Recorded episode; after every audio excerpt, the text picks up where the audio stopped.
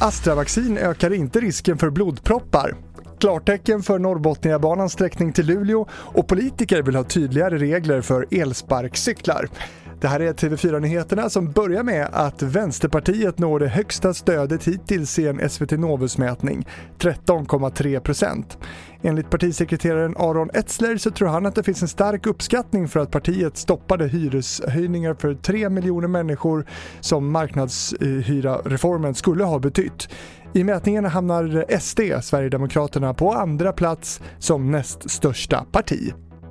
AstraZenecas vaccin mot covid-19 ökar inte risken för blodproppar i kombination med låga nivåer av blodplättar efter andra vaccindosen, det visar en färsk studie. Risken för att det inträffar efter andra dosen av vaccinet är enligt studien 2,3 på en miljon. Det är jämförbart med vad som konstaterats hos personer som inte har vaccinerats alls.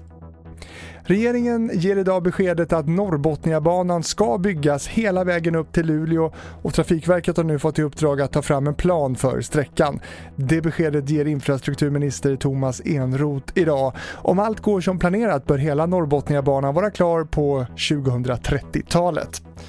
Och sist i sändningen om att fler av de regler som begränsar elsparkcyklar idag är frivilliga. Ledande politiker i Malmö, Göteborg och Stockholm efterlyser därför tydligare regler och verktyg för att ställa bindande krav på de som hyr ut.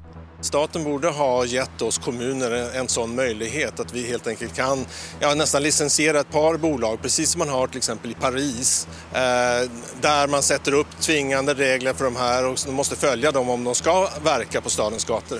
Det sa Daniel Heldén som är trafikborgarråd i Stockholms stad. Och det avslutar TV4-nyheterna i studion Fredrik Rahlstrand.